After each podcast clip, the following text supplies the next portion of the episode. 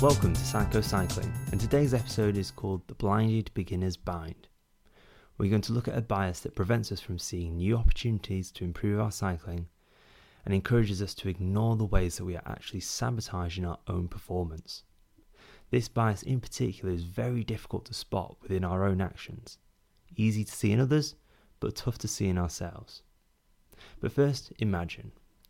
You turn up at a race and there is a rider who comes over to chat wearing the latest gear, talking confidently about the nano grip technology in his gloves and special training style as used by the elite, which will help him win today. As the saying goes, a guy that has all the gear but no idea. As you're entering the middle section of the race, you spot this guy. How can't you? You can see his bright nano grip gloves. He is struggling to hold on to the pace and soon after gets dropped. At the end of the race, you notice this person again and overhear him saying, Yeah, I had to drop back because I've got a big race next week and I don't want to hit form too early. Now I want you to imagine another rider. This guy turns up at the race and he's a seasoned rider who has competed at a high level for a number of years, and everyone in the peloton respects him. You know he's a fantastic rider, but when you ask him about how he climbs so well, he brushes the compliment off and modestly says, ah, I wish it felt as easy as it looked. A consummate professional, always humble and looking to learn from other riders. Now, these are two very contrasting individuals. You might have positive or negative opinions about them, but they perfectly describe the bias we are looking at today the Dunning Kruger effect.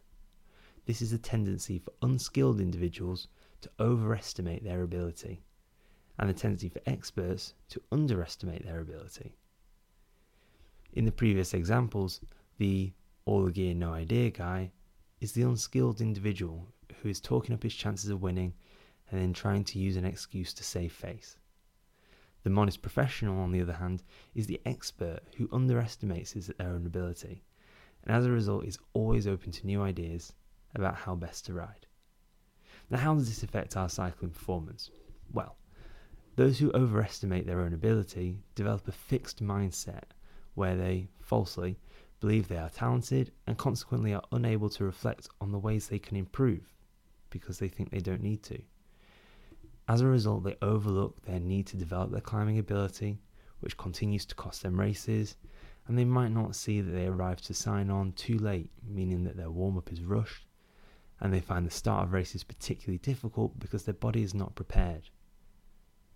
On the flip side, the modest professional believes that they are a good rider, but that they don't know everything, and they are open to new ways of training and racing.